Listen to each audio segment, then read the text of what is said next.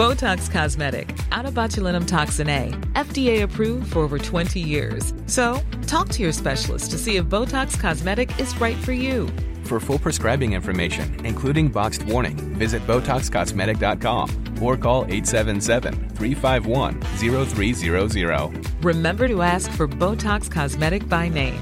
To see for yourself and learn more, visit BotoxCosmetic.com. That's BotoxCosmetic.com. He kōna ipurangi tēnei nā te reo irirangi o Aotearoa. because this has not been tried in any human before, you have to be a particular sort of person to try it. And so that does take bravery. But patients with these diseases show a lot of bravery in their everyday life anyway.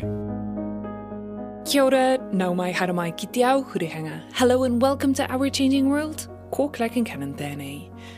Richard Roxburgh is an associate professor at Waipapa Taumata Rau, the University of Auckland, and a practicing neurologist at Auckland City Hospital. The patients Richard is talking about are those that suffer from neurogenetic conditions, a word with two parts genetic An abnormality in just one gene can cause a disease. And neuro. Is talking about things which affect the neurological system, by which I mean the brain, the spinal cord, the nerves, or indeed the muscles. So it's an umbrella term that encompasses a whole number of different, relatively rare conditions. Probably one of the best known uh, conditions is Huntington's disease. I've seen a, around about 200 people with Huntington's disease here in Auckland. Other diseases that perhaps are more well known may be things like uh, muscular dystrophy. Within that, there are different forms of muscular dystrophy, but uh, people may have heard of Duchenne muscular dystrophy. That's probably one of the better known conditions.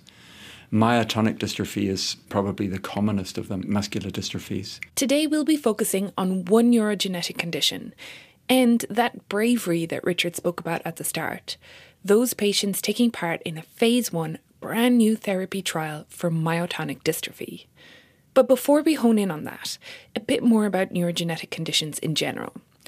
Because the key thing is that just one gene line. Genes written in our DNA encode our makeup. But we're not talking here about a tangle of different genes that might be implicated in or increase your chances of. This is a straight line from a variation in a gene to diagnosis. The reason I'm really interested in that is apart from the satisfaction and being able to tell somebody this is the cause of your condition and being absolutely sure about it, uh, which, which can be in and of itself really powerful for the patient.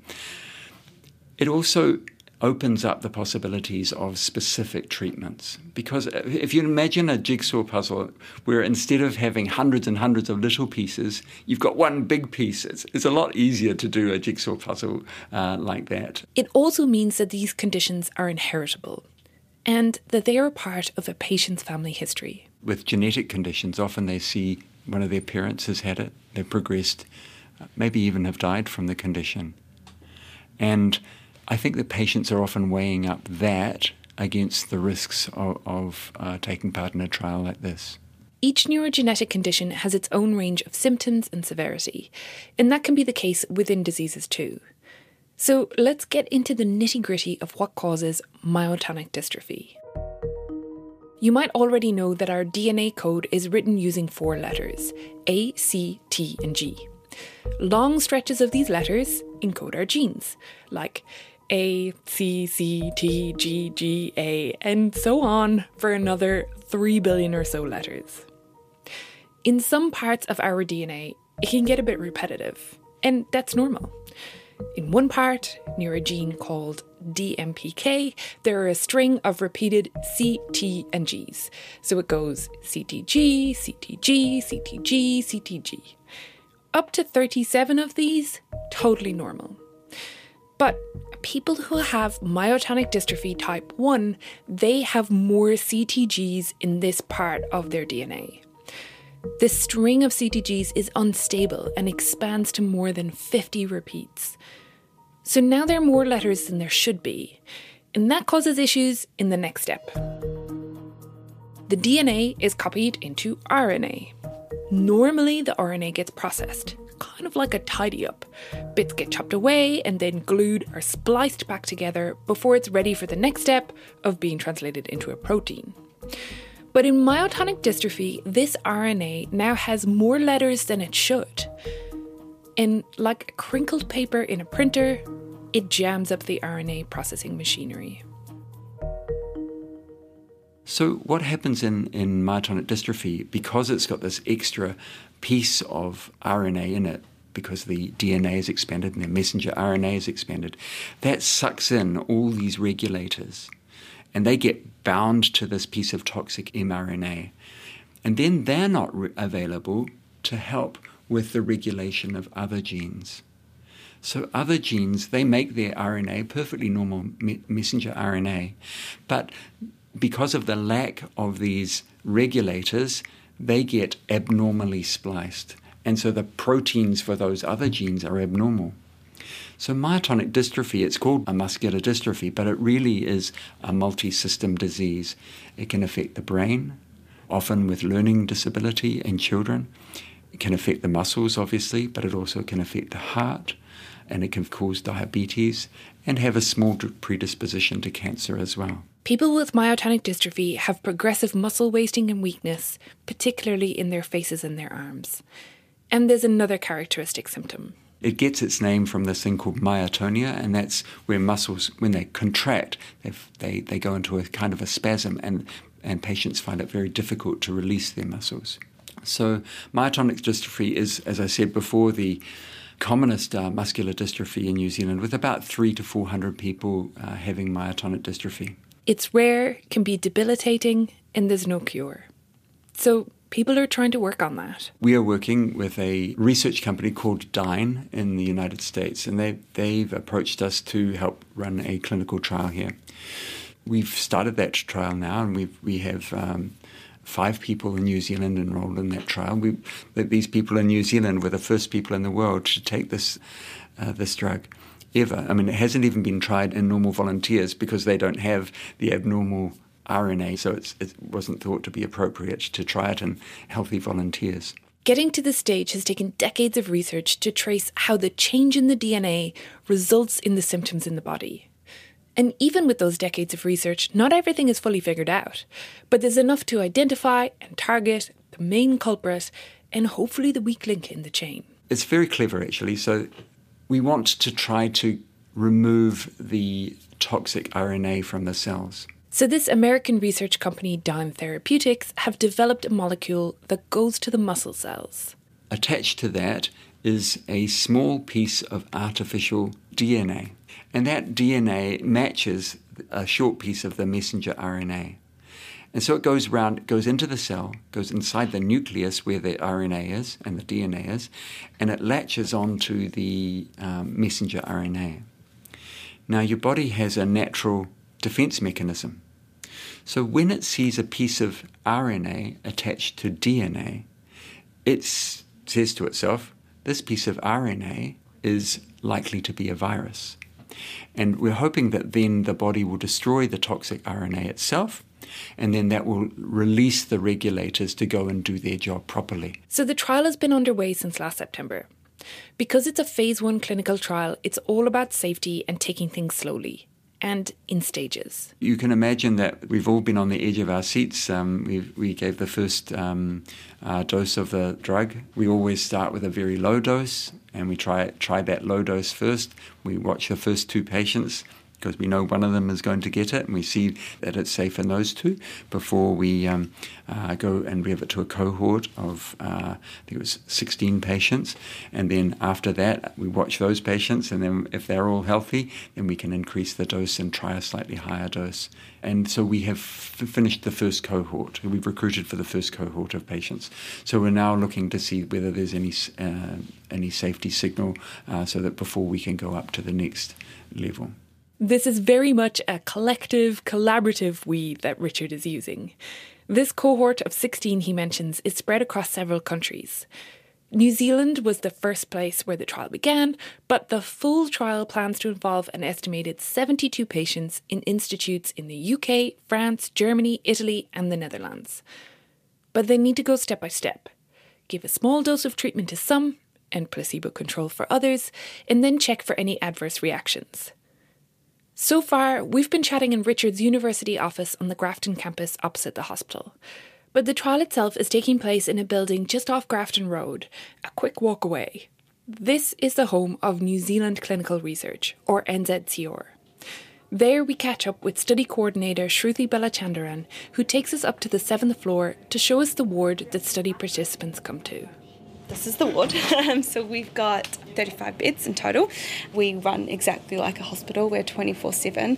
And this is the overnight stay. So this is where the patients and the healthy volunteers get dosed and where they stay during their inpatient or their, their monitoring period. And for NZCR, how many clinical trials are you guys involved in oh, at one time? Um, so we probably have anywhere between 80 and 100, all in different stages though. Some starting up, some in the middle of recruitment, some that are finishing up, and um, all the results have been pulled by the sponsors and are being reviewed. Um, so they're all in very different stages. So patients that come in for the Dyne clinical trial on myotonic dystrophy, they will be interacting with you. You'll be like their first port of call when they show up to correct. the building. Yeah, correct. Yeah, yeah, and then um, we take them to uh, the nurses or the doctors or to Richard, whatever is responsible for that day. So the patients will come in, they'll get their dose, and then they stay overnight for monitoring and also for different tests. Yeah, yeah. So two nights um, post dose. That's when we do our safety checks, bloods, ECGs, vitals. Make sure that their health is monitored. Make sure that um, they're responding as they should or there's no concerns, making sure that they feel comfortable enough. And then once we're satisfied, whether it be if any study could be two to anywhere between two and five days that they stay overnight. Um, the doctors will then discharge them and they would be sent home, um, and then they'll have a series of follow up visits, maybe over several months. In this case, for the Dyne study, years. And what do you like about your job? Oh, good question. Um, I have been in this job for this will be my seventh year, and I have met numerous amount of people, um, different personalities all over uh, New Zealand actually, because we recruit outside of Auckland as well as within. So the coolest thing is in clinical trials, you cater to rare diseases. That's what we're known for, really. Um, and in New Zealand, a lot of families don't get access to medication because they're not funded or it's out of their ability to, to pay for those drugs. And so, being included in a clinical trial means you are involved in shaping someone's life, whether it's small for them or small for us, it's a huge impact in, in their life and their future, um, especially if we're looking at patients who are, you know, as young as pediatric patients to their 20s, um, knowing what their end of life looks like and knowing that they may not have treatment. Um, otherwise, being in a clinical trial helps them in some way. So, knowing that you're, you're part of that really is quite nice actually and fulfilling so that's probably the biggest thing for me and on that it's a it's a big leap for a patient to be part of a clinical trial yeah. because this is by definition a drug that is not on the market, is not being used by yep. lots of different people. Yeah. So, are there a lot of patients that come in that are quite nervous and anxious? Or? Yeah. Yeah, I mean, it is quite nerve wracking to take part in a clinical trial, whether it's a new drug or a drug that's similar to one that exists in the market it's quite daunting to take part in a clinical trial. Um, and part of us mitigating that is having in depth conversations with our sub investigators. So, Richard does a really good job in in having a conversation and making sure that their concerns have been addressed before they get on to that study. And that's done by Richard and then by Miriam and then myself and, and then again by our sub investigators, our doctors that are on site at NZCR. There's several conversations um, to make sure that all of their concerns are addressed, um, making sure that they understand where clinical trials come from. So the scientific review that's done, the ethical reviews that are done, what were the what we call preclinical findings, what investigations or results that were found uh, up until this stage. So we, we do put a lot of um, efforts into making sure that they feel comfortable at the end of the day in clinical trials. It's voluntary based. So we offer that this opportunity is there for them, but it's never forced. So um, making sure that they are if they're not comfortable, that they do not need to sign consent. Um, and that's the biggest focus for us as well, especially before they dose. Um, so the relationships and the processes and the staff that we have in place as well with our nurses and doctors and pharmacists um, and research assistants and research support team as a whole, um, we all play a part to making sure that they that their confidence is there as they um, as they dose and throughout the trial as well. If it moves through the different stages, an estimated 15 New Zealanders with myotonic dystrophy are likely to join the trial. How did it come to be that Aotearoa is one of the study sites?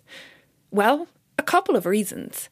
But a key one is that New Zealand has a neurogenetic condition registry. Way back in 2006, 2007, I was working for a patient support organisation. Miriam Rodriguez is now the neurogenetic research lead at Te Whatu Ora in Auckland.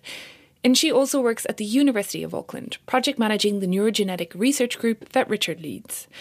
But back in 2006, those patients she was working with had a suggestion of what could help them some of the young people affected with neuromuscular conditions. So these were young people with Duchenne muscular dystrophy and spinal muscular atrophy. Um, they were very aware about what was happening overseas in relation to improving opportunities to participate in research, and they wanted to see the same happening here in New Zealand. And so they came to me, and as part of my, my job with the patient support organisation, they said, We want to do what this network, TREAT-NMD, are doing. We want to be part of that. And, um, and so it was my job to make us part of that international network. And that included setting up a patient registry. There are lots of hospital dramas with good looking doctors and scientists helping patients through shiny laboratory montages featuring glass beakers, intense pipetting, and staring down microscopes. But where's the data collection montage? Patient registries aren't particularly sexy, but for rare conditions, they can help a lot. We couldn't have predicted how well it would have worked out. The idea is you take a patient registry have people with you know these rare disorders um, who would otherwise be very difficult to find, and so you maintain the registry in the hope that pharmaceutical companies will come to you and say, We want to run a trial in this particular rare disorder. And we're able to find those patients really quickly and easily because you know these patients will be throughout New Zealand. They don't all live in Auckland, and um, they'll be throughout New Zealand. Um, often the trials will be um, very specific to the genetic alteration that the patients have. And if you think you could easily find those patients any other way, go, you know, just really go right ahead. The thing, the thing is, there's no other way to find these patients quickly and easily. You've seen how busy the neurologists are. They really don't have time to go looking through all of their patients with whatever the condition is and and check to see whether they've got exactly the right genetic alteration or are they still ambulatory or not or you know whatever the precise criteria for the study uh, but the registry has all that information, and so very quickly you can find that information. We go back to the company and we say, We've got this number of people here and ready to go for a clinical trial. So it really speeds up this process. And that's what we've seen happen with our patient registry. We ran it for years and it seemed a little boring. and um, and because, you know, we're just kind of collecting these patients and there weren't really that many research opportunities that we could be uh, presenting the patients with. And now things have changed. And it is truly the best part of my job to be ringing people and saying, hey, here's a research opportunity that you might be interested in like I never will give their details to a pharmaceutical company, so we're very careful with patient privacy and that kind of thing. But I give the patients all of the information, and it's up to them, of course, whether you know whether they pursue it, and I facilitate that happening. So I didn't realize that that of course that's your part of your job, but what a striking part of your job to be picking up the phone to somebody and saying that there is, you know, that genetic inheritable disease that your family has gone through mm. generations of having, actually there's a trial coming up. And there's always going to be an asterisk on whether it is or is not going to work for them. But Absolutely. being able to pick up the phone and say, actually, there might be a bit of hope here. Yes, yeah, that's right. And and when you think about, you know, so here we are in New Zealand, where we're at the end of the earth, and we have spent years reading about um, research and, and clinical trials and studies that happen in the USA and in Europe. And, and why don't they happen here in New Zealand? New Zealand's actually a great place to do these clinical trials. Our regulatory processes are pretty swift. We've got great health standards of care that are, you know, comparable to the US and Europe. And we've got a keen and motivated patient population that don't otherwise get offered maybe any hope of actual treatment. And so it's the best thing to be able to do clinical trials here. The registry is called Pūnaha Io, New Zealand Neurogenetic Research Bank, and it's networked with other patient registries around the world. It covers about 70 different neurogenetic diseases, and there are 1,300 people enrolled out of the estimated 4,000 people in New Zealand that might suffer from these conditions. So, about a third. And now there's another aspect to it. More recently, we expanded the registry to include biobanking as well. And so that's been a massive learning curve and really exciting. And again, this was patient driven as well because over the years we would have patients contact us. They know that they're on the registry. We have the demographic information. We've got some clinical information. And then they would be saying, well, when, when do you want my samples? Like, when do you want to store some samples from me? And this brings us to the basement. Cue montage. This is a cryogenic storage facility. The samples for the dewars are at around about minus 196.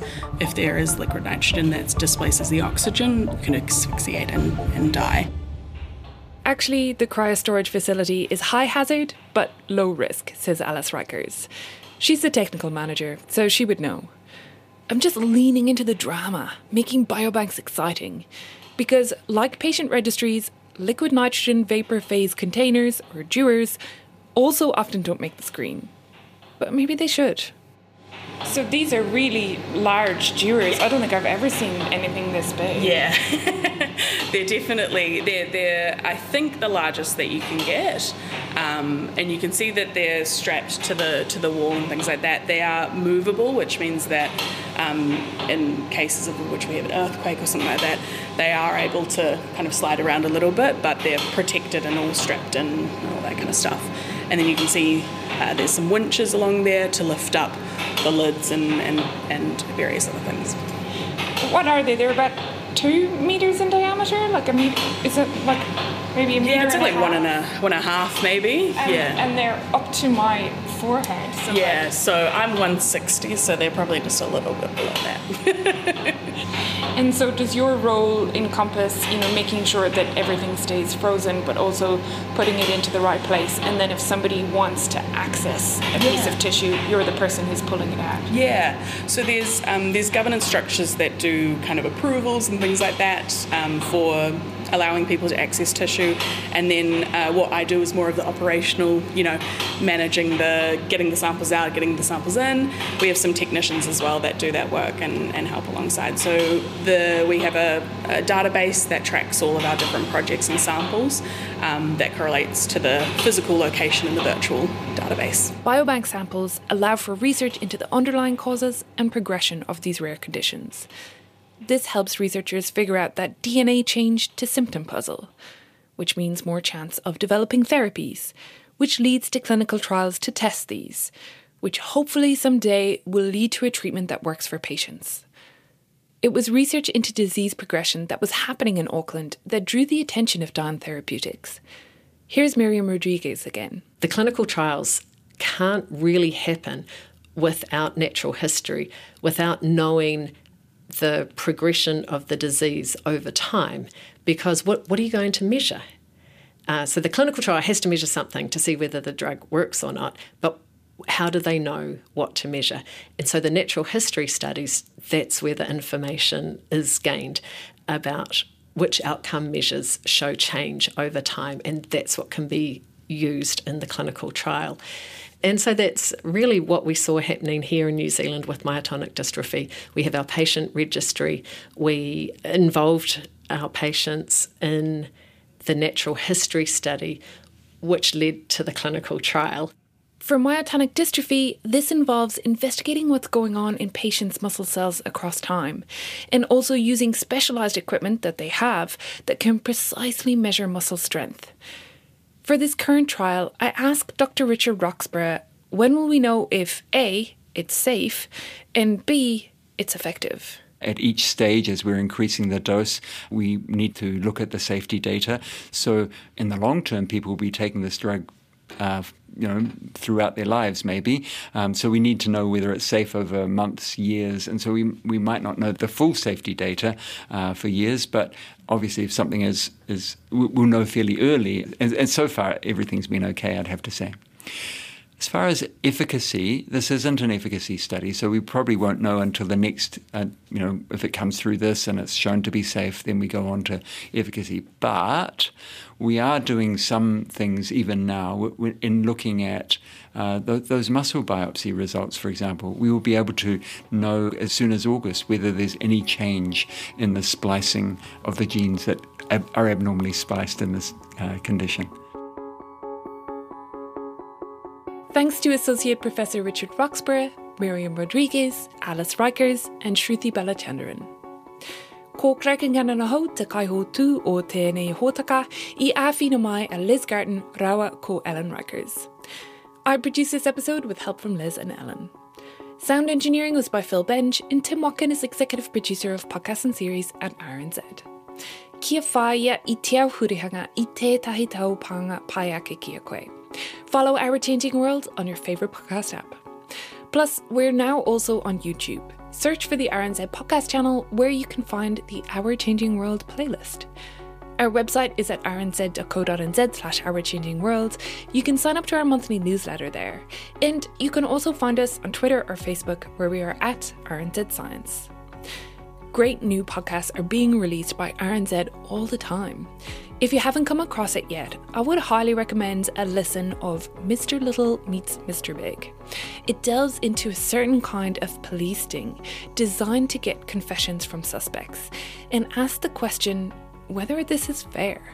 Tēnā koe i. Thanks so much for listening. Have a great week. Kia pai, tō wiki.